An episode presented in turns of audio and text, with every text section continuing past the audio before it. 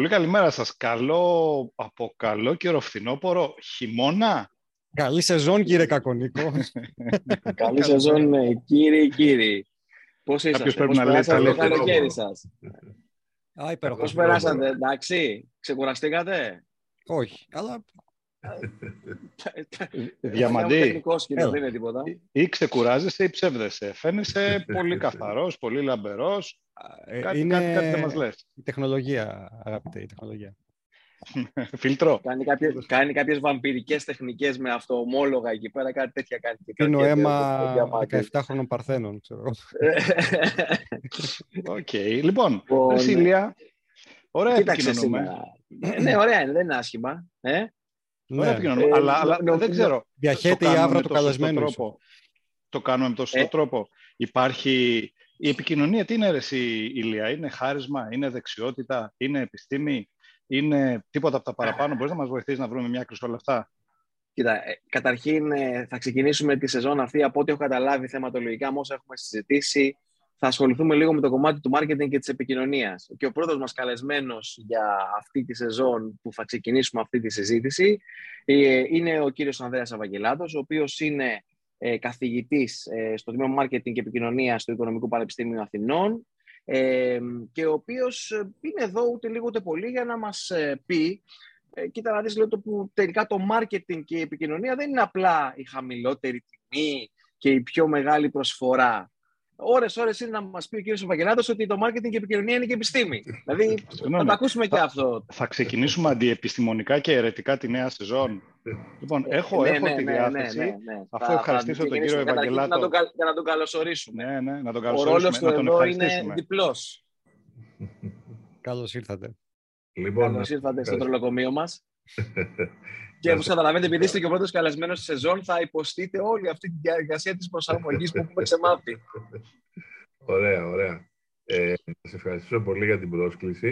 Θα κάνω μια μικρή διόρθωση, γιατί για μας σημαίνει διάφορα πράγματα το καθηγητής. Ανήκω στο ειδικό διδακτικό προσωπικό στο Πανεπιστήμιο, έτσι αυτή τη μικρή διορθωσούλα. Ε, από εκεί και πέρα, ε, μου άρεσε πάρα πολύ το, η απορία, το ότι αναρωτηθήκαμε. Θα τρελαθούμε τώρα, είναι η επικοινωνία επιστήμη και το marketing επιστήμη. Ε, είναι κάτι που τα τελευταία, πώς να πω, 120 χρόνια περίπου. Είναι κάτι το οποίο Ασκαδούρα. αναρωτιέται η διεθνής επιστημονική κοινότητα, δηλαδή περί ε, το marketing, περί τη- τα οικονομικά κτλ. κατηγορούν τους μαρκετίες, κατηγορούν ε, τέλος πάντων τους ασχολούμενους ότι δεν είναι επιστήμονες. Ε, η αλήθεια είναι ότι πια μπορούμε να πούμε ότι το marketing ε, είναι επιστήμη. Για την επικοινωνία δεν είχαμε καμία αμφιβολία χρόνια τώρα. Ε, και θυμίζω ότι ένας τεράστιος κλάδος ε, του συγκεκριμένου χώρου, το γνωρίζετε, είναι η δημοσιογραφία, είναι τα media, έτσι, και η λειτουργία τους. Και ε, οι διάφορες θεωρίες οι οποίες έχουν αναπτυχθεί και οι οποίες μας απαντούν, μας εξηγούν, μας δικαιολογούν διάφορα φαινόμενα τα οποία συμβαίνουν ε, στον χώρο της ε, ε, επικοινωνίας. Ε, το θέμα είναι ότι στις μέρες μας πια η προσοχή της επικοινωνίας έχει φύγει από τον χώρο των media, από τον χώρο των εφημερίδων κλπ. Έχει κινηθεί κυρίως στον χώρο της τεχνολογίας, δηλαδή του διαδικτύου, των κοινωνικών δικτύων κτλ. Και πολλά από τα ερωτήματα τα οποία μπαίνουν εκεί ακόμα δεν έχουμε, πώς να το πω, πολύ οργανωμένες και πολύ ε, συστηματικές απαντήσεις. Όμως γίνεται πολύ μεγάλη έρευνα και αυτή είναι η έννοια της επιστήμης, να προσεγγίζει διάφορα φαινόμενα, να ερευνά, να βλέπει ε, πώς το λένε, τις επιπτώσεις και τις επιδράσεις που έχουν στην κοινωνία και να συστήνει ε, τρόπους διαχείρισης, αντιμετώπισης έτσι, των ε, ζητημάτων. Βέβαια δεν είναι ούτε η επικοινωνία, ούτε το marketing μια αυστηρή επιστήμη. Δεν είναι δηλαδή όπως τα μαθηματικά ή όπως η φυσική, όπου ένα μοντέλο πρέπει να έχει μια αποδοχή της τάξεως ε, του 99,99% για να γίνει αποδεκτό. Εδώ ένα μοντέλο μπορεί να γίνει αποδεκτό όταν έχει, ε, πώς το λένε, μια, ένα ενδιαφέρον που ξεπερνάει το 50, το 60, το 70%. Ε, άρα σε αυτές τις επιστήμες, έτσι, τις εμπειρικές, όπως είναι το marketing και η επικοινωνία, μας ενδιαφέρει η κύρια κατεύθυνση, η κύρια τάση, αλλά ξέρουμε ότι γύρω από αυτή την τάση θα υπάρχουν, πώς να το πω, διαφορετικές προσεγγίσεις, προσανατολισμοί κλπ. Αυτό σε ό,τι αφορά το αν είναι το marketing και η επικοινωνία επιστήμη. Αν, αν έχουμε καταλάβει καλά, το επόμενο Σαββατοκύριακο θα υπάρχει ένα, μια διαδικτυακή εκπαιδευτική μερίδα η οποία θα αφορά αυτό που τώρα μόλις αναφέρατε. Θα μπορούσατε να μας πείτε δύο λόγια παραπάνω; Ναι, βεβαίως. Ε, η επικοινωνία ε, αρχίζει να γίνεται πάρα πολύ σημαντική όταν κατεβαίνουμε σε διάφορους κλάδους και ένας από αυτούς τους κλάδους είναι ε, ο κλάδος της υγείας και έχει ειδικότερες εφαρμογές όπως είναι για παράδειγμα τα φαρμακεία. Όπου εκεί η επικοινωνία έχει έναν συγκεκριμένο χαρακτήρα, είναι η επικοινωνία ανάμεσα στον επαγγελματία της υγείας και στον ασθενή πελάτη, ε, ο οποίος ενδιαφέρεται να αγοράσει κάποιο φάρμακο και ε, συνήθως έτσι, ακολουθάει την οδηγία κάποιου άλλου ειδικού που είναι ο γιατρός. Αυτή η επικοινωνία λοιπόν μας ενδιαφέρει πολύ γιατί από την αποτελεσματικότητά της στην ουσία ε, κρίνεται η αποτελεσματικότητα της λειτουργίας ε, του φαρμάκου στην ουσία. Δηλαδή, αν ο ασθενής πελάτης καταλάβει καλά τις οδηγίες που του, που του δόθηκαν, αν συμφωνήσει με αυτό, αν αποφασίσει να ακολουθήσει αυτές τις οδηγίες, τότε θα έχουμε σωστή και αποτελεσματική χρήση του φαρμάκου. Με αυτή την έννοια η επικοινωνία είναι πολύ σημαντική και τη μελετάμε. Τη μελετάμε, ψάχνουμε να δούμε στην ουσία ε, τι χαρακτηριστικά έχει. Σήμερα αυτή η επικοινωνία ε, έχει επηρεαστεί πάρα πολύ από το διαδίκτυο και τα συνέπεια και οι, το πω, οι συμμετέχοντες σε αυτούς τους κλάδους όπως είναι τα φαρμακεία για παράδειγμα είναι πολύ σημαντικό να έχουν παρουσία στο διαδίκτυο, να έχουν παρουσία στα κοινωνικά δίκτυα ε, κάτι το οποίο βάζει νέες απαιτήσεις σήμερα και μάλιστα ε, για τους ε, φαρμακοποιούς σαν επαγγελματίες του χώρου της υγείας. Και κληθήκαμε στο Οικονομικό Πανεπιστήμιο από το ε, Pharmacy Management και την εταιρεία επικοινωνίας της κυρίας Χαραμή να φτιάξουμε ένα σεμινάριο το οποίο να εξηγεί, να δίνει βοήθεια στους ε, φαρμακοποιούς πώς να σχεδιάσουν την επικοινωνία τους στα κοινωνικά δίκτυα, έτσι ώστε να είναι αποτελεσματική και για αυτούς, αλλά και να είναι και σωστή σε εισαγωγικά με, τα, με την έννοια ε, της επικοινωνίας όπως θα έπρεπε να γίνεται από ένα φαρμακείο απέναντι σε ασθενείς πελάτες. Δηλαδή, αν κατάλαβα καλά, ε, κύριε Βαγγελάτο, το, ε, το ζητούμενο στο, στο συγκεκριμένο σεμινάριο δεν είναι η επικοινωνία του φαρμακοποιού με τον ασθενή σε σχέση με το φάρμακο το συγκεκριμένο της αγωγής, αλλά η, η, γενικότερη επικοινωνία των φαρμακοποιών προς την κοινότητα προκειμένου πιθανόν να εγκαθιδρύσουν, να αξιώσουν μια πιο ισχυρή θέση στην αλυσίδα διακίνησης του φαρμάκου και υγείας. Το, το καταλαβαίνω σωστά; Το καταλαβαίνετε σωστά. Ε, Υπάρχουν αρκετές ε, εξειδικεύσεις και λεπτομέρειες, τις οποίες θα προσπαθήσουμε να αφήσουμε και στο σεμινάριο. Τι θέλω να πω. Ε, τα κοινωνικά δίκτυα είναι σχετικά ένα καινούριο ε, φαινόμενο, μια καινούργια λειτουργία στα πλαίσια έτσι, των κοινωνικών μας δομών, οι οποίες, τα οποία φαίνεται να έχουν πολύ μεγάλη επίπτωση και επίδραση γενικότερα στην, έτσι, στον κλάδο της επικοινωνίας. Τώρα, το φαρμακείο μέχρι τώρα είχε κάποιες μορφές άτυπης επικοινωνίας με τους ασθενείς πελάτες τους για να προωθήσει, να προβάλλει έτσι, εμπορικά χαρακτηριστικά. Δηλαδή προϊόντα, κατηγορίες, ενδεχομένως προσφορές, εκτός κλπ. Ε, αυτή η επικοινωνία διαμεσολαβείται και στα κοινωνικά δίκτυα σήμερα. Έτσι. Δυστυχώς όμως φαίνεται να παίρνει μια μονόπαντη κατεύθυνση. Δηλαδή, ε, επειδή είναι εύκολο, φαίνεται να επικοινωνείται ένα κομμάτι που έχει πιο πολύ αυτά που λέμε καταναλωτικά χαρακτηριστικά και λιγότερο ένα κομμάτι της επικοινωνίας που λέμε ότι έχει αυτά τα κοινοτικά χαρακτηριστικά, δηλαδή τα χαρακτηριστικά της ουσιαστικής βοήθειας προς τον ασθενή πελάτη. Να μην ξεχνάμε ότι ο φαρμακοποιός, σαν ένας επαγγελματίας του χώρου της υγείας, είναι στην πραγματικότητα ένας σύμβουλός του ε, στα θέματα της υγείας. Δηλαδή, εκτός από το ότι φροντίζει να τον προμηθέσει με τα φάρμακα που έχει ανάγκη και στην πραγματικότητα ε, μεταφέρει έτσι, στο σημείο ε, ε, πώλησης που είναι το φαρμακείο, στην πραγματικότητα μεταφέρει κάποια προϊόντα από τη φαρμακοβιομηχανία έτσι, ή τις φαρμακαποθήκες στον ασθενή πελάτη. Πέρα από αυτό, ο ασθενής πελάτης του ρωτάει και για διάφορα θέματα και ζητήματα που τον αφορούν. Τον ρωτάει ενδεχομένως αν έχει ξέρω εγώ, κάποιο πρόβλημα με κάποια ε, το πω, αλλεργία που του δημιουργήθηκε, τον ρωτάει αν έχει κάποιο πρόβλημα με έναν ε, ευνίδιο πυρετό, τον οποίο δεν, ε, το πω ακόμα, δεν έχει πάει στην επαγγελματία της υγείας κτλ. Και, και δέχεται κάποιες συμβουλές από τον ε, φαρμακοποιό. Συνήθως δε είναι ένα σημείο το οποίο ο ασθενής πελάτης το επισκέπτεται και ρωτάει εύκολα και γρήγορα πριν πάει στον επαγγελματία της υγείας. Δηλαδή, αν του πει φαρμακοποιός του, αυτό είναι σοβαρό, πρέπει να πάνε στον γιατρός. Ε, οπότε, αυτό το κομμάτι της συμβουλευτικής μέχρι σήμερα δεν φαίνεται να απεικονίζεται στα κοινωνικά δίκτυα. Κάτι το οποίο ε, είναι, πώς να το πω, ε, λάθος, είναι σφαλμένο. Γιατί αν κοιτάξουμε μόνο τα κοινωνικά δίκτυα και την παρουσία των φαρμακείων εκεί, φαίνεται να είναι στην ουσία, ε, πώς να το πω, μικρά σούπερ μάρκετ. Έχουν εκτός προσφορές, δωρεά, δώρα δεν, δεν, έχετε μπει στο, δεν έχετε μπει στη δικιά μας σελίδα του Facebook.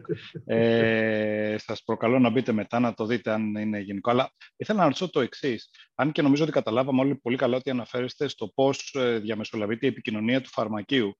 Θα ακουστούν καθόλου ε, έννοιες. Ας πούμε, για παράδειγμα, εγώ είμαι ένας φαρμακοποιός με ένα φαρμακείο που ταυτόχρονα έχω και τη διάσταση του φυσικού προσώπου που μπορεί να κινείται στα μέσα κοινωνικής δικτύωσης, ε, με την κοινωνική του ζωή, την, ε, τα χόμπι του, τις, ε, να το πω, τις πολιτικές του θέσεις, το οτιδήποτε τέτοιο. Θα ακουστούν έννοιες που μπορεί να βοηθήσουν κάποιον να έχει μια πιο ξεκάθαρη εικόνα του πώς πρέπει να παρουσιάζεται στα μέσα κοινωνικής δικτύωσης, όχι μόνο το φαρμακείο, αλλά και ο ίδιος ως ένας επαγγελματίας, ο οποίος λειτουργεί σαν κάποιο είδους τοπικό πρότυπο στις τοπικές κοινότητες που φροντίζει. Και ναι. εδώ επίσης φαίνεται ότι διευρύνεται λίγο η ερώτηση αυτή στο τελικά αν ο φαρμακοποιός σαν άνθρωπος και σαν ε, επαγγελματίας από πλευράς marketing μπορεί να είναι ε, ένα και το αυτό ή πρέπει να είναι δύο διαφορετικές οντότητες.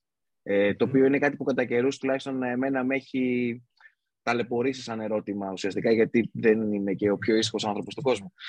Ενίοτε. και, να, και, να, και να προσθέσω και εγώ κάτι, ελπίζω να μην είναι πολλές ερωτήσεις. Αν ε, δεν βγαίνει βέβαια πολύ off topic, εγώ θα ήθελα να ακούσω κατά πόσο αυτό που ονομάζουμε επικοινωνία είναι έμφυτη ικανότητα ή δεξιότητα που αποκτάτε και σε τι ποσοστό το καθένα. Δηλαδή, πόσο εύκολο είναι κάποιος ο οποίος είναι introvert, ας πούμε, και δεν του αρέσει και πολύ να συναστρέφεται με ανθρώπους, να μου πεις γιατί κάνεις αυτή τη δουλειά. Αλλά υπάρχουν και αυτοί. Μπορεί να μάθει να επικοινωνεί αποτελεσματικά ή το αντίθετο.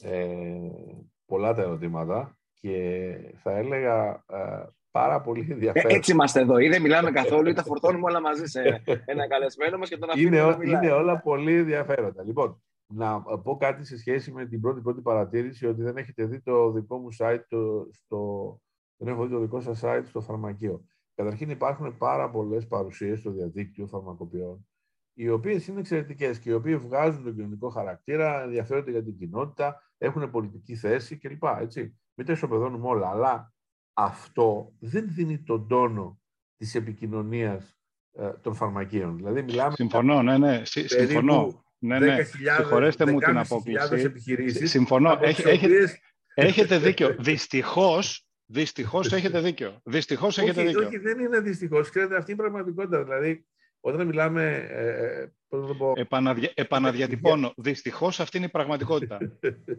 ναι, λέω όταν μιλάμε για την επιστήμη, αυτό για το οποίο κάνουμε είναι μιλάμε για το μέσο όρο. Δηλαδή, από 10.500 φαρμακεία μιλάμε για τα 5, για τα 6, για τα 7.000. Έτσι, στην προκειμένη περίπτωση είναι πολύ περισσότερα. Δηλαδή, να είναι 100 φαρμακεία τα οποία ή φαρμακοποιείς στην πραγματικότητα. Και ξέρετε, αυτό είναι και μια ε, εικόνα της κοινωνίας μας, δηλαδή ενδιαφέρον για την επικοινωνία, τα κοινά, την κοινότητα κτλ. Δεν έχει... Ε... Συγχωρέστε μου να, να κάνουμε μια πολύ πολύ σύντομη παρέθεση.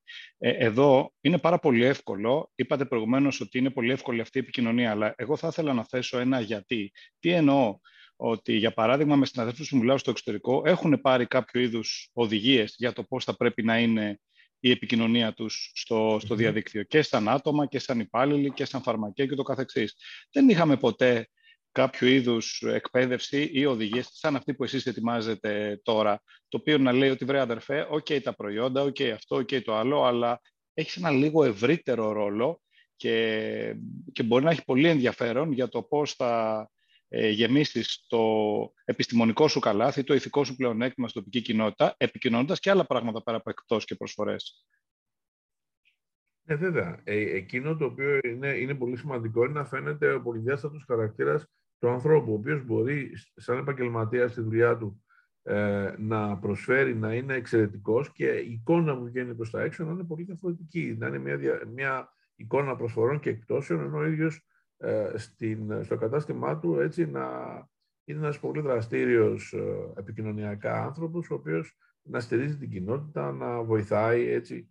Αυτό δεν είναι ότι πρέπει να απεικονιστεί, πώς να πω, για να μην αδικηθεί. Είναι σημαντικό να απεικονιστεί γιατί βοηθάει την κοινότητα αυτή, αυτού του είδους ε, ε, η, πώς να το πω, η δραστηριότητα. Απλώς θα πω το εξής όμως, ότι δεν είναι, ξέρετε, το απλούστερο και το ευκολότερο πράγμα. Δηλαδή, είναι πολύ δύσκολο να μιλήσεις για τέτοιου είδους πλευρές ε, της δραστηριότητάς και των ενδιαφερόντων σου, γιατί άπτονται ζητημάτων που αφορούν την πολιτική, που αφορούν την ιδεολογία, που αφορούν ενδεχομένως ε, την φιλοσοφία του κλάδου σε έναν χώρο και που είναι ακόμα πιο δύσκολο να μπορέσει να τα επικοινωνήσει κανείς. Είναι εύκολο να, αν σε ρωτήσει κάποιος ως φαρμακοποιή να πείτε αυτή η δραστική ουσία κάνει αυτό, αλλά αν σας ρωτήσει ποιος είναι ο ρόλος του φαρμακοποιού στη σύγχρονη κοινωνία, ε, εκεί ε, πώς να το πω, αρχίζουν να γίνονται πιο δύσκολα τα πράγματα να γράψει κανείς ένα essay, να γράψει κανείς μια παράγραφο η οποία να αντιπροσωπεύει τη δική του φιλοσοφία και να μπορεί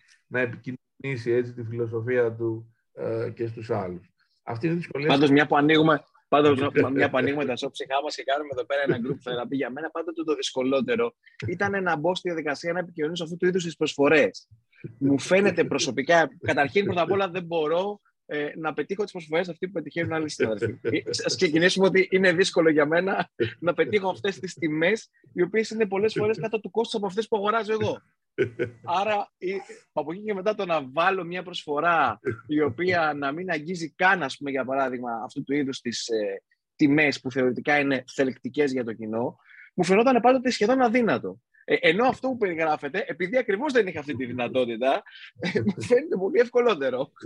Θα μου επιτρέψετε και οι δύο να σας ρωτήσω, ε, μια και το έχετε ξεκινήσει αυτό, ποιο είναι το μήνυμα που θέλετε να μεταφέρετε, ποιος είναι ο στόχος σας, μπορείτε να μας πείτε; Δηλαδή, να επικοινωνήσουμε. Τι να επικοινωνήσουμε; Αυτό το οποίο θα πρέπει, ο, κατά τη δική μου γνώμη πάντοτε, την ταπεινή, ε, ο σύγχρονος φαρμακοποιός να δει, είναι ότι η επικοινωνία του, θα έλεγα, ε, έχει, ε, αν το θέλετε, ε, ένα περιεχόμενο πολύ συγκεκριμένο επαγγελματικό, αλλά έχει και ένα περίβλημα, ένα κάλυμα, έτσι, το οποίο αυτό κάλυμα στην επικοινωνία το λέμε μοντέλο επικοινωνίας. Δηλαδή, χοντρικά να το πω έτσι, έχουμε στο χώρο της υγείας τρία μοντέλα επικοινωνίας. Το ένα μοντέλο επικοινωνίας είναι αυτό που λέμε πατερναλιστικό. Δηλαδή, ο επαγγελματίας της υγείας, είναι ο γιατρός, είναι ο φαρμακοποιός, είναι ο νοσοκόμος, είναι, έχει σημασία, έχει απέναντί του τον ασθενή πελάτη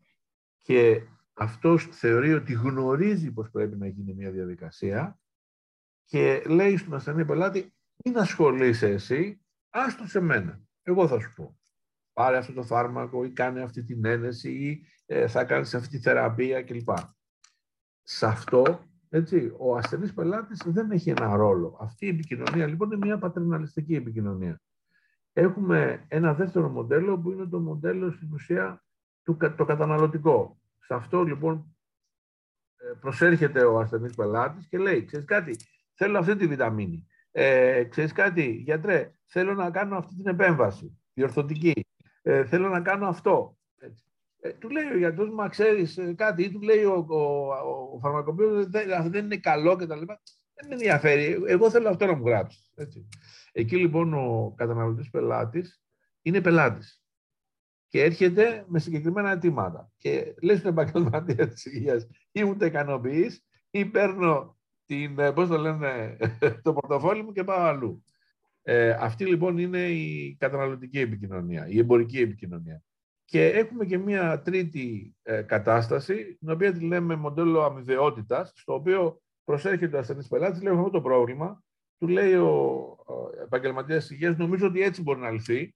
Ε, του λέει ο ασθενής πελάτης, και κάτι, δεν πολύ αρέσει αυτό. Του λέει, έχεις και αυτή την εναλλακτική, έχεις και εκείνη την εναλλακτική, αλλά κατά τη γνώμη μου αυτό ταιριάζει περισσότερο και να το δούμε. Έτσι. Μία τέτοια κατάσταση είναι μια κατάσταση αμοιβαιότητας. Αυτό θέλουμε να αντανακλάται και πρέπει να αντανακλάται στην επικοινωνία. Και εδώ αρχίζουν τα δύσκολα. Δηλαδή, όταν ένα φαρμακείο στέλνει μόνο προσφορές και πτώσεις, είναι στην ουσία σαν να, έχει ένα, να χρησιμοποιεί ένα καταναλωτικό μοντέλο. Δηλαδή, με μια μικρή εμπορική επιχείρηση και πουλάω αυτά. Όταν όμως αρχίζει να μιλάει, ξέρεις κάτι, πλησιάζει το καλοκαίρι, πρέπει να προστατεύσεις το δέρμα σου, πρέπει αυτό, πρέπει εκείνο. Γιατί, γιατί συμβαίνει αυτό, γιατί συμβαίνει εκείνο. Γιατί, μα λέει κάποιος, ξέρω εγώ, εγώ ποτέ δεν χρησιμοποιούσα αντιλιακά. Ναι, αλλά έχει αλλάξει κατάσταση σήμερα. Το φαινόμενο θερμοκηπίου, αυτά, του, του λέει δηλαδή για ποιο λόγο πρέπει να προσαρμοστεί σε μια νέα πραγματικότητα. Αυτή η συζήτηση είναι ένα μοντέλο αμοιβαιότητας. Είναι ένα μοντέλο στο οποίο στην πραγματικότητα προσπαθεί να διαχειριστεί την άγνοια του ασθενή πελάτη, να τον βοηθήσει και όχι να τους πρόξει, να το πούμε εισαγωγικά, κάποιο προϊόν. Αυτό λοιπόν το κομμάτι της επικοινωνίας είναι πιο δύσκολο. Και το λέμε ένα μοντέλο, μοντέλο αμοιβαιότητας. Αυτό λοιπόν είναι που μας λείπει σε ένα πολύ μεγάλο βαθμό στα κοινωνικά δίκτυα σήμερα. Δεν, θα, δεν ε, να το πω, συμβαίνει γιατί είμαστε μια καταναλωτική κοινωνία, συμβαίνει γιατί είμαστε στην αρχή της επικοινωνίας με τα κοινωνικά δίκτυα και σιγά σιγά στον τον χρόνο εγώ πιστεύω ότι το μοντέλο αυτό θα αυξηθεί. Και εγώ θα έρθω τώρα. Ταυτόχρονα, τώρα... επειδή δεν το, επειδή δεν το ολοκλήρωσα, έχουμε και την πατερναλιστική επικοινωνία. Δηλαδή, λέει ένα φαρμακείο, βγάζει και λέει ε, φαρμακείο, ξέρω εγώ, Παπαδόπουλου. Ε, 25 χρόνια, ε, πώς το λένε, στην πρώτη γραμμή της ε, έρευνας, ε, ξέρω εγώ, για τα, ε, στην, ε, στα, στα φάρμακα για τον τομέα της υγείας. Εκεί λοιπόν λέει ότι είμαι σπουδαίος, είμαι σημαντικός επιστήμονας, έχω πολλά χρόνια εμπειρίας, είναι αυτό που λέμε το πατερναλιστικό μοντέλο. Άρα, εκείνο το οποίο ε, λέμε σήμερα είναι ότι στην επικοινωνία του φαρμακείου, αν βλέπουμε κάτι, βλέπουμε κυρίως και κυριαρχεί έτσι το καταναλωτικό μοντέλο και δεν πρέπει να γίνεται αυτό. Με αυτή την έννοια, παρατηρήσαμε ένα φαινόμενο σχετικά πρόσφατα, εδώ έρχεται η επιστήμη δηλαδή, κάναμε μια έρευνα, κοιτάξαμε, είδαμε και είδαμε τι κυριαρχεί. Είδαμε κάποιες ελλείψεις Αυτές οι ελλείψεις ενημερώνουν την κοινότητα, δηλαδή τους φαρμακοποιούς ε, και είναι ενδιαφέρον και είναι σημαντικό αυτοί πιστεύω ότι σύν τον χρόνο, τροποποιώντας τη στάση του και τη συμπεριφορά τους, αυτό θα βελτιώνεται. Και να απαντήσω τώρα και σε ένα άλλο ερώτημα που έχει ήδη τεθεί, ότι εσείς εκπαιδευτήκατε, αλλά δεν εκπαιδευτήκατε ε, σε τέτοια ζητήματα. Ξέρετε, είναι μια ongoing διαδικασία. Δηλαδή, Δυστυχώς θα υπάρξουν κάποια άρθρα, κάποιες παρουσιάσεις από τη δική μας μεριά, κάποια uh, paper που θα γραφτούν όπως τα λέμε εμείς οι ακαδημαϊκοί. Αυτά με τη σειρά τους θα ενσωματωθούν σε κάποιο textbook ε, και θα αρχίσουν να διδάσκονται στους φοιτητές ε, της φαρμακευτικής μετά από συνήθως πάμε μία δεκαετία για να έχετε ε, μία εικόνα. Και θα είναι επίκαιρα προφανώς. Ξέρεις κάτι, τα μοντέλα επικοινωνίας που διαλέγεται Υπάρχουν τρία, είναι αυτό, είναι εκείνο. Δηλαδή, υπάρχει μια συζήτηση σήμερα σε ένα ακαδημαϊκό επίπεδο για τα μοντέλα επικοινωνίας στον χώρο της υγείας. Δεν είναι ευρέως διαδεδομένη όμως, δεν είναι το πρώτο ζήτημα. Θα δείτε ότι αν κοιτάξετε, ξέρω εγώ, στον χώρο των journals και της ακαδημαϊκής συζήτησης που κάνουν οι φαρμακοποιοί, προέχουν άλλα ζητήματα. Δηλαδή, ε, τώρα στο συνέδριο του ΣΥΦΑΚ μίλησε ένας ε, ε, συνάδελφός σας, ο οποίος είναι ακαδημαϊκός, ο οποίος είπε άνθρωπος μέσα σε ένα χρόνο 280.000 δημοσιεύσεις, αλλά αφορούσαν τον κορονοϊό. Δηλαδή, η κοινωνία είναι αυτή που μας λέει συνήθως τι είναι σημαντικό και όταν λέω η κοινωνία σε ένα γενικό επίπεδο, δηλαδή όλοι τώρα είχαμε τρελαθεί, σχολιόμαστε με τον κορονοϊό, έτσι, δεν σχολιόμαστε με τα μοντέλα επικοινωνίας. Ε... Στα οποία όμως ο κορονοϊός, η επικοινωνία, έπαιξε το μεγαλύτερο ρόλο στο κομμάτι της αντιμετώπισης του, είτε το πάτε από πλευράς top to bottom επικοινωνίας, είτε το πάτε σε επίπεδο community engagement. Ειδικά τις περιόδους που αφενός μεν δεν είχαμε ούτε τον εμβολιασμό, ούτε τη φαρμακευτική αγωγή και είχαμε να επιβάλλουμε ή να προσπαθήσουμε να επιμορφώσουμε το κοινό ε, να, να εμπλακεί σε μη φαρμακευτικές και μη ιατρογενείς ε, πρακτικές προκειμένου να αποφύγουμε την πανδημία. Ε, δηλαδή, εγώ θα έλεγα, τολμώ να πω, ότι η πανδημία ήταν αυτή που ανέδειξε πρωτίστως την ε, ανάγκη αλλά και την έλλειψη που υπάρχει στην εκπαίδευση της επικοινωνίας. Εγώ θα έλεγα σε όλα τα φάσματα των επαγγελματιών υγείας, αλλά για να μην γίνω αλαζόνας, τουλάχιστον θα μιλήσω για τους φαρμακοποιούς που γνωρίζω καλύτερα. Ειδικά στους φαρμακοποιούς, ε, αν υπήρξε ε, ένα σημείο που φάνηκε πόσο σημαντική είναι η επικοινωνία μας, είτε προς την κοινότητα, την τοπική, είτε προς την κοινότητα διευρυμένα, τους γιατρούς, τα κανάλια, τα social media και τα σχετικά, νομίζω ότι ήταν η περίοδος της πανδημίας, αν θα έλεγα. Θα συμφωνήσω απόλυτα και εκείνο που πριν πω συζητήσαμε ε, στη, στη, δική μου εισήγηση ε, στον ΣΥΦΑΚ ε, ήταν αυτό ακριβώς. Τους είπα ότι το πιο κλασικό παράδειγμα έτσι, χρήσης, λανθασμένης χρήσης μοντέλου στην επικοινωνία, έτσι, χρησιμοποιούσαμε δηλαδή ε, στην πραγματικότητα ε, το μοντέλο έτσι, της επιβολής, γιατί αυτό είναι το πατριωτικό μοντέλο ε, που βάζουμε στην επικοινωνία, στην πανδημία. Όταν λες σε κάποιον ότι ξέρεις κάτι, ε, πρέπει να εμβολιαστείς και αυτό είναι, πρέπει να το πω, μια αναγκαστική διαδικασία. Θα υπάρξει ένας πολύ μεγάλος αριθμός κόσμου ε, ο οποίος θα αντιδράσει. Δεν αντιδρά στην πραγματικότητα στο, αν το θέλετε, ε, επιστημονικό κομμάτι που σέρνει μαζί του εμβολιασμός. Ε, ασχέτως ότι ακούγονται διάφορα σενάρια, μυθολογίες, νοησίες κλπ γιατί στην πραγματικότητα έχουν να, οδηγήσουν, να δικαιολογήσουν μια προηγουμένη απόφαση. Η προηγουμένη απόφαση είναι η αντίδραση σε αυτόν ο οποίος έχει τον απόλυτο έλεγχο στην επικοινωνία. Έτσι, η αντίδραση γίνεται στο κράτος, το οποίο επιβάλλει την ε, διαδικασία του εμβολιασμού. Ε, έτσι λοιπόν έχουμε το φαινόμενο των αρνητών. Αυτοί δεν θέλουν κάποιοι άλλοι να έχουν τον έλεγχο. Σε αυτό είναι αυτός το οποίο αντιδρούν. Και αυτό είναι το χαρακτηριστικό κομμάτι του πατραναλιστικού μοντέλου. Έτσι.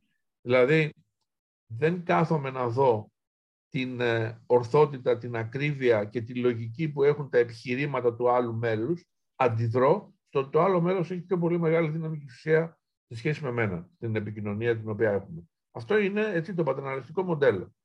Ε, το πατραναλιστικό μοντέλο δεν αντιμετωπίζεται τη λήψη κατασταλτικών μέτρων. Δηλαδή, δεν μπορείτε κάποιον ο οποίος νιώθει την σημειονεκτική θέση, κάποιος ο οποίος νιώθει ότι δεν έχει επάνω σας έλεγχο και εσείς του λέτε ότι πρέπει να κάνεις αυτό. Και αυτός δεν θέλει να το κάνει και αρνείται να το κάνει. Δεν αντιμετωπίζετε με το να πάρετε κατασταλτικά και βία μέτρα εναντίον του. Δηλαδή, δεν πρόκειται να το κάμψετε. Έτσι. Θα ισχυροποιήσετε τη θέση του, την αντίληψή του. Θα πει κάτι συμβαίνει από πίσω και όλοι αυτοί προσπαθούν με αυτόν τον τρόπο να με κάμψουν. Έτσι. Ο μόνος τρόπος είναι να περάσετε σε ένα άλλο μοντέλο επικοινωνίας, το μοντέλο της αμοιβαιότητας. Δηλαδή, να του μιλήσετε με ένα τέτοιο τρόπο που να του πεις, εντάξει ρε παιδί μου, δεν έχω και την ανάγκη να σου επιβάλλω αυτό το πράγμα, έτσι.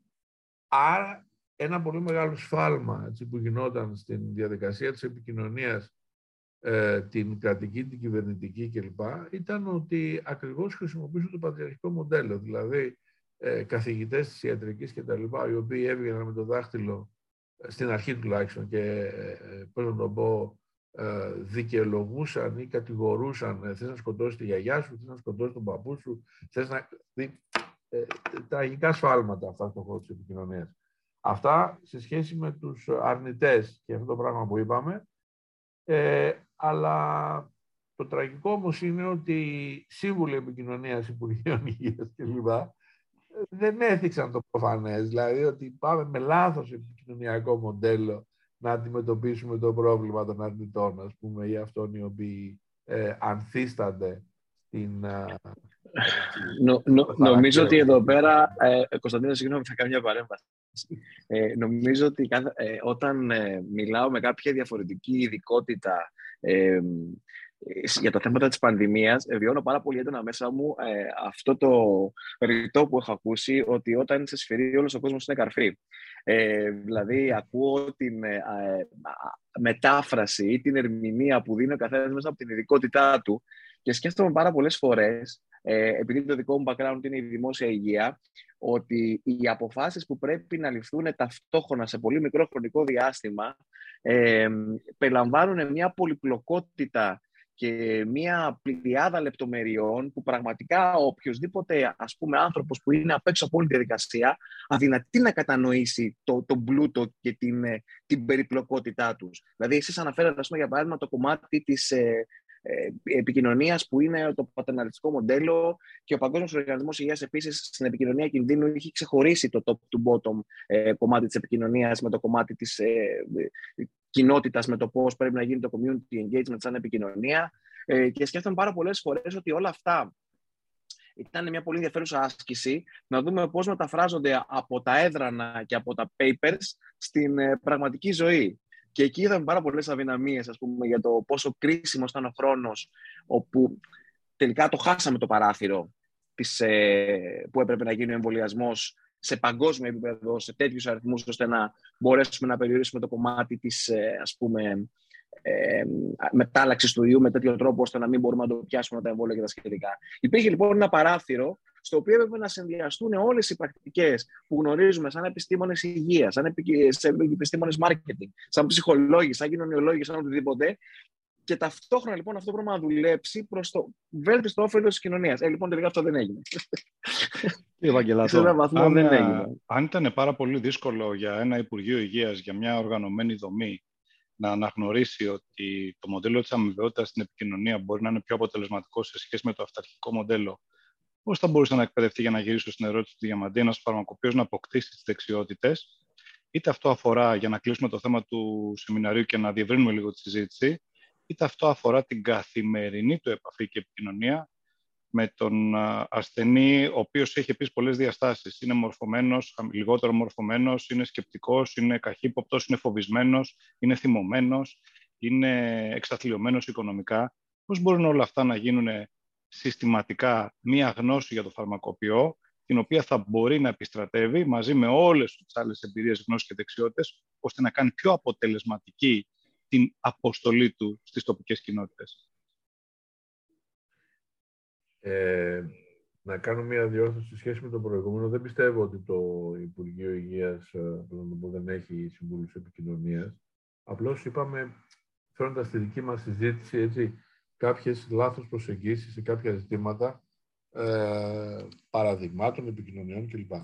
Τώρα, σε ό,τι αφορά τον ε, ε, επαγγελματία της υγείας και κυρίως το φαρμακοποιό, ε, η αλήθεια είναι ότι αυτά τα ζητήματα τα θίγουμε πια και είναι, πώς να το πω, αποκτούν τη σοβαρότητα και τη σημαντικότητά τους, έχοντας δει τα προβλήματα τα οποία ε, αντιμετωπίζουμε πίσω από αυτά. Δηλαδή, σήμερα γίνεται μια εστίαση, ένα focus το θέμα της επικοινωνίας από τη μεριά του ε, φαρμακοποιού για τις σχέσεις που πρέπει να έχει με τον, ε, ε, με τον ασθενή πελάτη και έχουμε μία αίσθηση προς τα που πρέπει να πάνε τα πράγματα. Τώρα, είναι πολύ σημαντικό ο επαγγελματίας φαρμακοποιός να ακούσει, κατά τη γνώμη μου, τι είναι αυτό που σε εισαγωγικά ιδανικά θα έπρεπε να κάνει και να δει με ποιο τρόπο ο ίδιος μπορεί να προσαρμοστεί ή τι ο ίδιος μπορεί να κάνει προς αυτή την κατεύθυνση. Δηλαδή, να πάρει, αν το θέλετε, το σωστό δρόμο. Νομίζω ότι από εκεί και πέρα,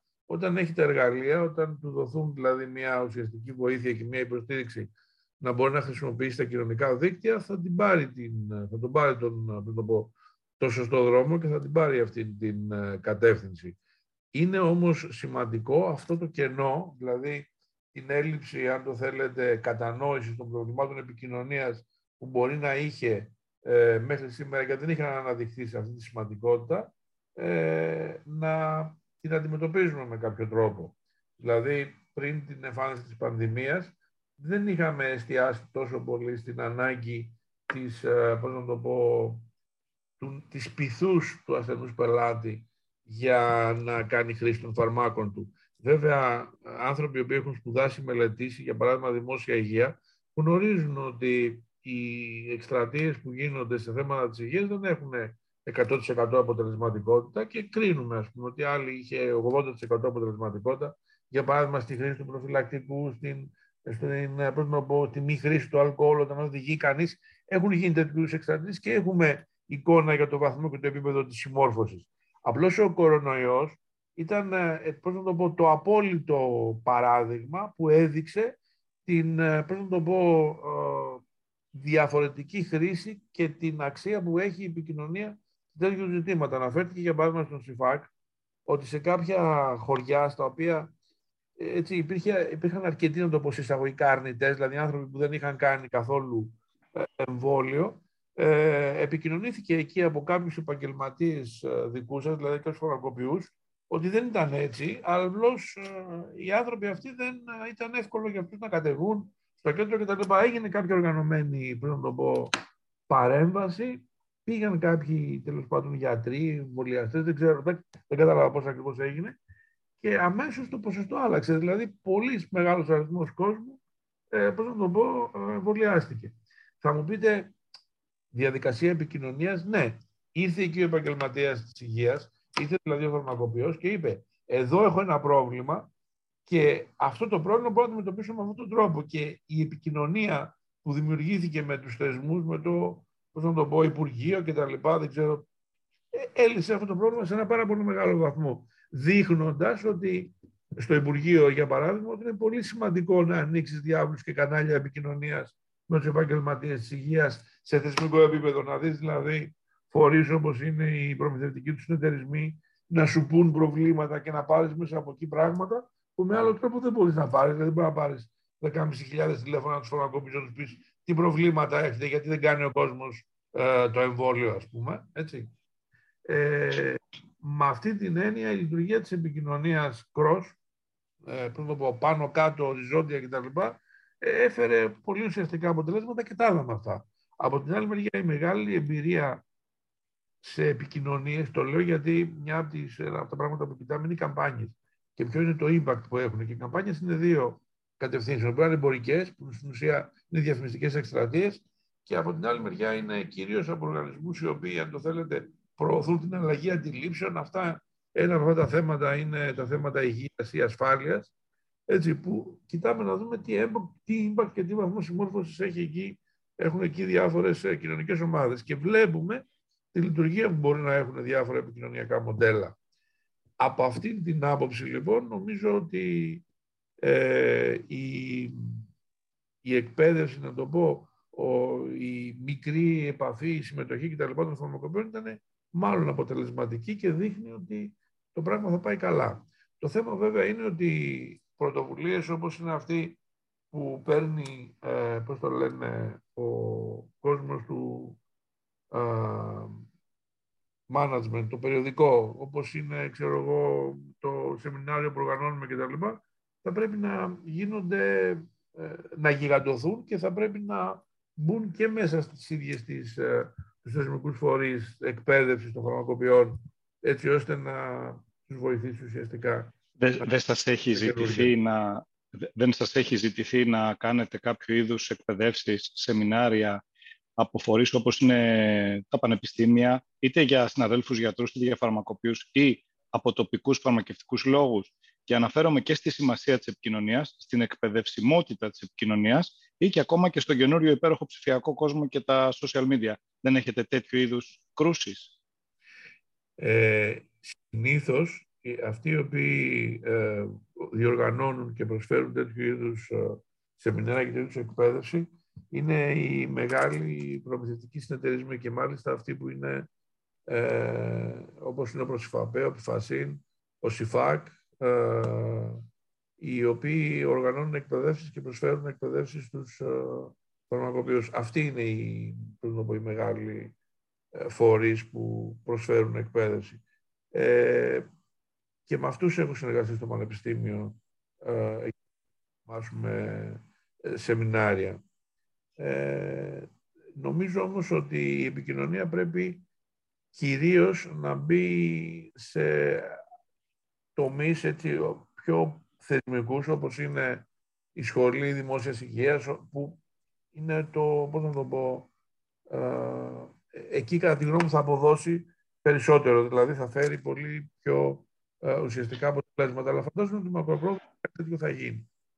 Σε, γνωρίζετε αν σε άλλα ακαδημαϊκά προγράμματα σχολών όπως είναι οι ιατρικές ή οι φαρμακευτικές είναι ενταγμένα στο ακαδημαϊκό τους πρόγραμμα μαθήματα επικοινωνίας; Δηλαδή υπάρχουν συνάδελφοι φαρμακοποιοί στις ΗΠΑ ή στο Ηνωμένο Βασίλειο που εκπαιδεύονται στο πώς να επικοινωνούν με τον ασθενή; Ε, γνωρίζω ότι σε όλα τα προγράμματα, σε αρκετά προγράμματα στο εξωτερικό κυρίως, όπου η επικοινωνία είναι κρίσιμη, ε, στην εκπαίδευση των ιατρών προσφέρονται τέτοιου είδους προγράμματα. Είναι αρκετά βέβαια εστιασμένοι και προσαρμοσμένοι στις ανάγκες της ε, συγκεκριμένης συνθήκης. Δηλαδή, τέτοιου είδους προγράμματα επικοινωνίας έχω, ξέρω ότι συμβαίνει σε, για το ε, νοσηλευτικό προσωπικό, ασθενείς, νοσοκόμες και βοηθητικό προσωπικό που εκπαιδεύονται για τη διαχείριση ασθενών οι οποίοι ε, να το πω, έχουν ε, ε σύντομη... Ανία ασθένεια ή είναι κοντά στο τέλος ζωής. Και, και πεθαίνει. τέλος ζωής, ναι. Ακριβώς. Ε, εκεί λοιπόν η, η επικοινωνία έχει μια πώς να το πω, καταλητική σημασία και υπάρχουν ε, πολύ συγκεκριμένα προγράμματα εκπαίδευσης. Δεν κρίνεται μέχρι στιγμής τόσο, πώς να το πω, βιώσιμη και τόσο αναγκαία και τόσο σημαντική έτσι ώστε να κατεβεί σε άλλα προγράμματα. Δηλαδή, η αλήθεια είναι ότι στο μέρος να ρωτήσω εγώ. Δηλαδή, του εσείς... μυαλού ενός φαρμακοποιού και εννοώ από τους επαγγελματίες μέχρι τους ακαδημαϊκούς συναδέλφους, η επικοινωνία θεωρείται, να το πω, ε, συσσαγωγικά μια πολυτέλεια. Η αλήθεια είναι. το πρόβλημα σε αυτό είναι για τους ακαδημαϊκούς περισσότερο παρά για τους φαρμακοποιούς. Από τη δική σας εμπειρία. Για τους ακαδημαϊκούς είναι πολύ μεγάλο πρόβλημα. Γιατί ξέρετε, πίσω από τους ακαδημαϊκούς στοιχίζονται τα προγράμματα σπουδών. Δηλαδή, τι είναι αυτό που πρέπει να προσφερθεί στην εγκύκλια εκπαίδευση. Εσείς πιστεύετε όμως ότι. Νομίζετε ότι συμβαίνει μόνο με τους φαρμακοποιούς. Ναι, καλά. Παντού. Αλλά. Παντού συμβαίνει αυτό. Ε, Εντελώς ρεαλιστικά. Τα, τα τμήματα που προσφέρουν, δηλαδή με εξαίρεση τα τμήματα επικοινωνίας, που είναι στην ουσία η δημοσιογραφία, δηλαδή σχολέ δημοσιογραφίας, mm. που ε, έχουν βέβαια μία άλλη φιλοσοφία και μια, έναν άλλο προσανατολισμό. Ρεαλιστικά όμως, αν αυτό προσφερόταν σε προπτυχιακό επίπεδο, εσείς πιστεύετε ότι το τελικό αποτέλεσμα θα ήταν καλύτερο; Πιστεύω πως ναι. Ε, βέβαια η αλήθεια είναι ότι η, η, η εκπαίδευση στην επικοινωνία είναι μια διαδικασία αρκετά δύσκολη. Και όταν λέω εκπαίδευση στην επικοινωνία, δεν εννοώ να μεταφραστούν ορισμένε πληροφορίες, είναι να καταλάβεις σε βάθος ο άλλος τον τρόπο της λειτουργίας της επικοινωνίας. Γιατί η μεγάλη πλειοψηφία των ανθρώπων, και εδώ έρχομαι σε αυτό που αρχικά ρωτήσατε, πιστεύουν ότι η επικοινωνία είναι κάτι σαν, πώς να το πω, το DNA. Δηλαδή κάποιοι το έχουν, κάποιοι δεν το έχουν. Η αλήθεια είναι ότι έχουμε προσωπικά χαρακτηριστικά που συνδυάζονται με την επικοινωνία. Ένα από αυτά αναφέρατε είναι εξωστρέφεια. Δηλαδή, άλλοι είναι εξωστρεφείς, άλλοι είναι εξωστρεφεί. Όμως, είναι πάρα πολύ σημαντικό κάποιος να γνωρίζει ποια είναι τα προσωπικά του χαρακτηριστικά και από εκεί και πέρα να εκπαιδευτεί πώς να βελτιώσει την επικοινωνία του με τους άλλους. Δεν πρόκειται ένας ο οποίος είναι εξωστρεφή να γίνει εξωστρεφής με την εκπαίδευση, αλλά μπορεί όμως να καταλάβει ποια είναι τα βασικά του προβλήματα και να αναπτύξει ή να σχεδιάσει στρατηγικές για την αντιμετώπιση τους. Δηλαδή, εγώ είναι πολύ σημαντικό να ξέρω ότι είμαι εξωστρεφή, άρα στο πάρτι που πρόκειται να πάω, θα μπω, θα καθίσω στη γωνία, θα κοιτάω τους άλλους και θα μου είναι αρκετά δύσκολο να, ε, πώς να το πω, ε, μπω, να προσπαθήσω να γνωρίσω νέους ανθρώπους, να δώσω, μοιράσω την κάρτα μου κτλ. Όμως, είναι πολύ ε, πω, σημαντικό να το γνωρίζω αυτό πριν συμβεί και όταν συμβεί το γεγονός να ξέρω με τι τρόπους θα διαχειριστώ το άγχος που προκαλεί αυτό το γεγονός, με τι τρόπους θα διαχειριστώ τη γνωριμία, με τι, ενδεχομένως να πάρω ένα φίλο μου να πάω παρέα, ενδεχομένως, δηλαδή υπάρχουν διάφορες στρατηγικές, τις οποίες αν κάποιος τις γνωρίζει, βελτιώνει κατακόρυφα την απόδοσή του στο, στο κομμάτι της επικοινωνίας. Χαρακτήρα δεν θα αλλάξει τώρα. Πιστεύω ότι είναι εξαιρετικά σημαντικό να επισημάνουμε, ή τουλάχιστον αυτή είναι η δικιά μου υποκειμενική διαπίστωση, ότι πρώτα απ' όλα θα πρέπει να επικοινωνηθεί ότι η επικοινωνία είναι πάρα πολύ σημαντική. Ότι είναι κάτι το οποίο μπορεί να βελτιώσει την απόδοση της δουλειάς μας, μπορεί να βελτιώσει το πώς αισθανόμαστε εμείς για τη δουλειά μας και το ότι, και εδώ θα ε, γυρίσω στην νερούς διαμαντή και στην απάντησή σας, ότι μπορεί να μην μπορείς να μετατραπείς σε έναν εξωστρεφή άνθρωπο, αλλά μπορείς να υιοθετήσεις κανόνες, πρακτικές ή να κάνεις επισημάνσεις, τα οποία θα βελτιώσουν τις δεξιότητες και την ποιότητα της επικοινωνίας σου. Ε, θα ήθελα να, να επιμείνω λίγο στο, στο σεμινάριο που θα είναι το Σαββατοκύριακο που μας έρχεται. Δηλαδή, ένας φαρμακοποιός ο οποίος θα το παρακολουθήσει και θα επενδύσει το χρόνο για να παρακολουθήσει αυτό. Πώς θα βγει κερδισμένος, δηλαδή τι είναι αυτό το οποίο θα, θα, θα φορτώσει στο δικό του γνωσιακό κεφάλαιο, πώς θα βγει πιο πλούσιος, τι είναι αυτό που θα καταλάβει και τι είναι αυτό που θα αποκτήσει; Ή και πώς θα ξεκινήσει την επόμενη του μέρα; Έχουμε... Βάζοντα καινούργιες προσφορές ε, στο e-shop φαρμακείου. Εννοείται. Τι άλλο. Ε, έχουμε δύο κομμάτια. Το ένα κομμάτι είναι ότι στην επικοινωνία πλέον ε, είναι πολύ σημαντικό να συμπεριλαμβάνουμε τα κοινωνικά δίκτυα και επίσης είναι πάρα πολύ σημαντικό αυτή η επικοινωνία να είναι σχεδιασμένη. Δηλαδή να μην την αφήνουμε ό,τι τύχει, αλλά να έχουμε έναν προγραμματισμό να έχουμε μία κατεύθυνση. Εκεί θα μιλήσουμε λίγο για τους τρόπους με τους οποίους θα πρέπει να έχουμε αυτή την επικοινωνία. Δηλαδή θα κάνουμε μια σύντομη αναφορά στα τρία αυτά μοντέλα επικοινωνίας, όπως είπαμε. Και μετά θα δείξουμε πρακτικά, έτσι, ένας άλλος συνάδελφος μετά από μένα, όπου θα δείξει πρακτικά ότι μπορείς έτσι να δημιουργήσεις ένα λογαριασμό, δηλαδή θα δεις στην πράξη αυτά τα πράγματα να γίνονται.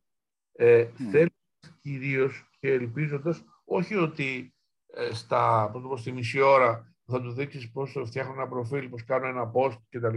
Πώς κάνω ενδεχομένως ε, μία ε, ενέργεια στο Facebook, αλλά κυρίως να δει ότι όλο αυτό το πράγμα για το οποίο συζητάμε, έτσι, είναι εύκολο, είναι απλό, γίνεται. Και ότι ε, αξίζει να επενδύσει, να συστηματοποιήσει και να το οργανώσει για να μπορέσει να, το, να φέρει ένα αποτέλεσμα. Έτσι. Δεν χρειάζεται κανείς δημοσιογράφος, δεν χρειάζεται κανείς να έχει τελειώσει μια σχολή πληροφορικής και πλέον είναι ζητούμενο, είναι αναγκαίο. Άρα, σε πρώτη φάση ε, θα δει αυτά τα πράγματα για τα οποία ακούει ε, γύρω του να μπαίνουν σε μία τάξη. Θα δει ότι είναι σημαντικό αυτά τα πράγματα να τα κάνει με ένα συστηματικό και οργανωμένο τρόπο. Στο Πανεπιστήμιο και στην Ακαδημία αυτό το λέμε στρατηγική. Είναι σημαντικό δηλαδή να έχει μια στρατηγική, συστηματοποίηση και οργάνωση. Το τρίτο ότι είναι απλά ε, και εύκολα για την, ε, το να μπορέσει να χρησιμοποιήσει την τεχνολογία. Αυτός είναι ο, ο, ο τρόπος που θέλουμε να προσεγγίσουμε τα πράγματα. Εγώ έχω καλυφθεί, έχω μάθει αρκετά. Για να είμαι ειλικρινής, είμαι και λίγο περίεργος να τα δω και αυτά συστηματοποιημένα. Ε, να επισημάνω σε, στους συναδέλφους που μας βλέπουν, σε σένα μιλάω αγαπητέ συνάδελφε, ότι ακόμα και όταν έχεις επιλέξει να μην επικοινωνείς, επικοινωνείς. Και όταν δεν ελέγχεις την επικοινωνία σου, εκτός αν είναι πάρα πολύ συνειδητή η αποχή σου από το μοντέλο επικοινωνίας, ε, επικοινωνείς χωρίς να είσαι σε θέση να ελέγξεις το πώς θα γίνει αντιληπτή αυτή η επικοινωνία. Νομίζω σε αυτό το σημείο πρέπει να επικοινωνήσουμε πώς θα επικοινωνήσουμε αυτό το επεισόδιο στην κοινότητα. Αρχή νομίζω ότι θα βάλουμε ένα link από κάτω. Η επικοινωνία δείχνει τη διάθεση. Καταρχήν, νομίζω ότι πρέπει να βάλουμε ένα link με το event το οποίο yeah, θα γίνει την επόμενη Κυριακή από κάτω. Ε, είμαστε στο σημείο που ε, εκτός αν έχετε εσείς να, κάτε, να κάνετε ένα τελευταίο κλείσιμο, κύριε Βαγγελάτο, ε, να μας πείτε, ξέρω εγώ, ένα τελευταίο επιστέγασμα στη συζήτηση αυτή. Νομίζω ότι θα πρέπει να σταματήσουμε γιατί έχουμε αρχίσει να καρφώνουμε πάρα πολλά πράγματα για το επόμενο. Δεν θα χρειάζεται να γίνει το σεμινάριο. Ναι. Δεν θα γίνει το σεμινάριο μετά έτσι όπως το πάμε εμείς. γιατί μπορούμε να σας ξεψαχνίσουμε, να ρωτάμε κανένα τετράωρο εδώ πέρα, δεν πρόκειται να βγάλετε άκρη, ούτε εμείς βέβαια. Λοιπόν, ε, Πώς θέλετε να. Ποιος είναι ο επίλογός σας, τι θέλετε να πείτε και να επικοινωνήσετε; Ε, περιλάβετε, στον επίλογό σας, περιλάβετε σας παρακαλώ πολύ. Αν ένας φαρμακοποιός ήθελε πέρα από το σεμινάριο συστηματικά να αναζητήσει γνώση για επικοινωνία, πού θα μπορούσε να απευθυνθεί; Ε, να ε, πω κλείνοντας ότι ε, καταρχήν ήταν πολύ ενδιαφέρουσα η σημερινή συζήτηση. Νομίζω ότι άνοιξε την όρεξη, φαντάζομαι κάποιον για την ε, επικοινωνία και τη σημασία της.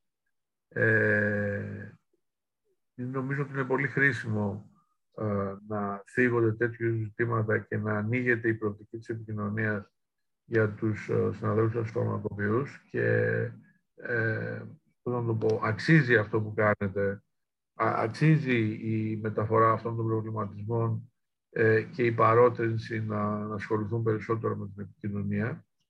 Ε, επίσης θα έλεγα ότι είναι πολύ σημαντικό και η ενασχόλησή τους με το εμπορικό κομμάτι της δραστηριότητάς τους, δηλαδή ε, μιλήσαμε πολύ για επικοινωνία σήμερα, υπάρχει όμως ένα πολύ μεγάλο κομμάτι ε, της εμπορικής δραστηριότητας του φαρμακείου, το οποίο είναι, να το πω εισαγωγικά, και αυτό σημαντικό, δηλαδή το φαρμακείο πρέπει να υπάρχει, να ζει, να πληρώνει τους λογαριασμούς του, ε, τη ΔΕΗ του, έτσι ώστε να έχουμε την πολυτέλεια, μιλάμε για την επικοινωνία, το ύφος κτλ. Ε, άρα θα έλεγα ότι ε, ένα πράγμα το οποίο εγώ θα σύστηνα σε έναν επαγγελματία της υγείας, ο οποίος έχει τελειώσει τη φαρμακευτική, μια εξαιρετική σχολή και ε, έχει πολύ ε, πώς να το πω, ε, εκτενείς γνώσεις στο φάρμακο, στον τρόπο λειτουργίας του και στο πώς θα το χρησιμοποιήσει, θα ήταν καλό να άρχισε να αναπτύξει και να βάλει κάποιες γνώσεις, έτσι, σαν επιχειρηματίας στο χώρο της υγείας. Βέβαια, ένας επιχειρηματίας στο χώρο της υγείας δεν είναι ε, ένας επιχειρηματίας ο οποίος έχει, να πω, μια ληστεία περίπτερα, έχει ιδιαιτερότητες, έχει ε, πολύ συγκεκριμένα χαρακτηριστικά, αλλά έχει και κομμάτια τα οποία δεν μπορεί κανείς να τα αγνοήσει ε, για τον τρόπο λειτουργία μιας οικονομικής μονάδας. Θα τους σύστηνα λοιπόν σαν μια καλή λύση ε, για αυτόν να κάνει ένα μεταπτυχιακό πρόγραμμα το οποίο μπορεί να είναι είτε με εστίαση στη διοίκηση και στη διαχείριση μιας μονάδας και τότε μιλάμε για ένα πρόγραμμα το οποίο συνήθως έχει το χαρακτήρα του MBA είτε με εστίαση στον τρόπο με τον οποίο ε, λειτουργούν τα, τα φάρμακα σαν προϊόντα. Οπότε σε εκείνη την περίπτωση θα ήταν η εστίασή του στο marketing και στην επικοινωνία. Μπορεί να βρει τέτοιου είδους μεταπτυχιακά και μάλιστα έχουμε και εξειδικευμένα μεταπτυχιακά τα οποία ε, δέχονται μόνο φαρμακοποιούς. Αν κοιτάξεις τα διάφορα πανεπιστήμια, νομίζω ότι το Πανεπιστήμιο Πειραιά, εμείς σίγουρα το Οικονομικό Πανεπιστήμιο Αθηνών, δηλαδή η πρώην ΑΣΟΕ, έχει αρκετά τέτοια μεταπτυχιακά, έχουμε πάνω από 25 μεταπτυχιακά. Μπορεί να βρει κάποιο το οποίο να ε, τον βοηθήσει και νομίζω ότι είναι, πώς να το πω, σε ένα πολύ ψηλό επίπεδο. Τώρα μπορεί κάποιος ε, ακόμα και να πλέον επικοινωνήσει και να αναζητήσει τέτοιου είδους εκπαίδευση και στο εξωτερικό. Δηλαδή, λόγω πλέον ε, των συστημάτων εξαποστάσεως εκπαίδευσης, έτσι μπορεί να ε, κάνει τις μεταπτυχιακές του σπουδές και στο εξωτερικό. Μια, το πω, με μια στην ουσία παρακολούθηση από εδώ και με μια ελάχιστη ε, το πω, παρουσία στο εξωτερικό. Ε, νομίζω ότι αξίζει και νομίζω ότι αυτό πρέπει να βρίσκεται και σε ένα μότο ζωής, το οποίο λέει ότι ε, πλέον η ζωή μας θα είναι μια διαρκής μάθηση. Δηλαδή, δεν τελείωσε με το πτυχίο που πήραμε, έτσι. Πρέπει να ξαναμαθαίνουμε, πρέπει να ξανα... Εγώ το βρίσκω ενδιαφέρον αυτό, θα μου πείτε. Τα ακούς διαμαντή. Τα λένε, τα λένε μόνοι τους. Τους βασανίσαμε, μόνοι τους θα λένε καλεσμένοι. Ναι, γιατί, γιατί πρέπει να είναι, πρέπει να είναι υπέροχο να είναι η ζωή μια, υπέροχη, μια συνεχή διαδικασία μάθησης. Δεν είναι καταναγκαστικό έργο. Όχι, το λέω γιατί πολλοί νομίζουν ότι ε, μια και έξω. Τελειώσαμε, δηλαδή τα μάθαμε αυτά τα πράγματα. Αλήθεια, έτσι νομίζουν. Δεν, δεν τελειώνουμε ποτέ. Είμαστε σε μια διαδικασία συνεχούς ε, και επανεξειδίκευση. Αυτό είναι μια δεξιότητα, κύριε Βαγγελάτο. Αυτό που λέτε τώρα είναι μια δεξιότητα, το να μπορεί κάποιος να, να μπαίνει σε μια διαδικασία μεταμάθησης και όλα αυτά. Νομίζω ότι ήταν μια ωραία Κυριακή. Είναι και, και νευρολογικά υγιές. Θυμάστε που είχαμε την κυρία Δάρα εδώ που έλεγε ότι Προκαλεί νευρο... Ναι, έτσι μπράβο, έτσι μπράβο. Νιουροπλαστίστη. Σε, σε κρατάει και νέο βιολογικά. Νομίζω ότι ήταν μια ωραία Κυριακή. Μπήκαμε με το δεξί στη φετινή σεζόν. ε, την επόμενη εβδομάδα έχουμε πολύ δυνατό καλεσμένο πίσω, ε. Το πρωί ε, έχουμε σεμινάριο και το απόγευμα τίποτα. Εντάξει, δεν λέμε τίποτα. Τα αφήνουμε επικοινωνιακά πλανάτα. Εμείς ευχαριστούμε. Εμείς ευχαριστούμε. Ευχαριστούμε πάρα πολύ. Ευχαριστούμε πάρα πολύ για το καλή επιτυχία σε όλα. Συνάδελφοι, μείνετε συντονισμένοι.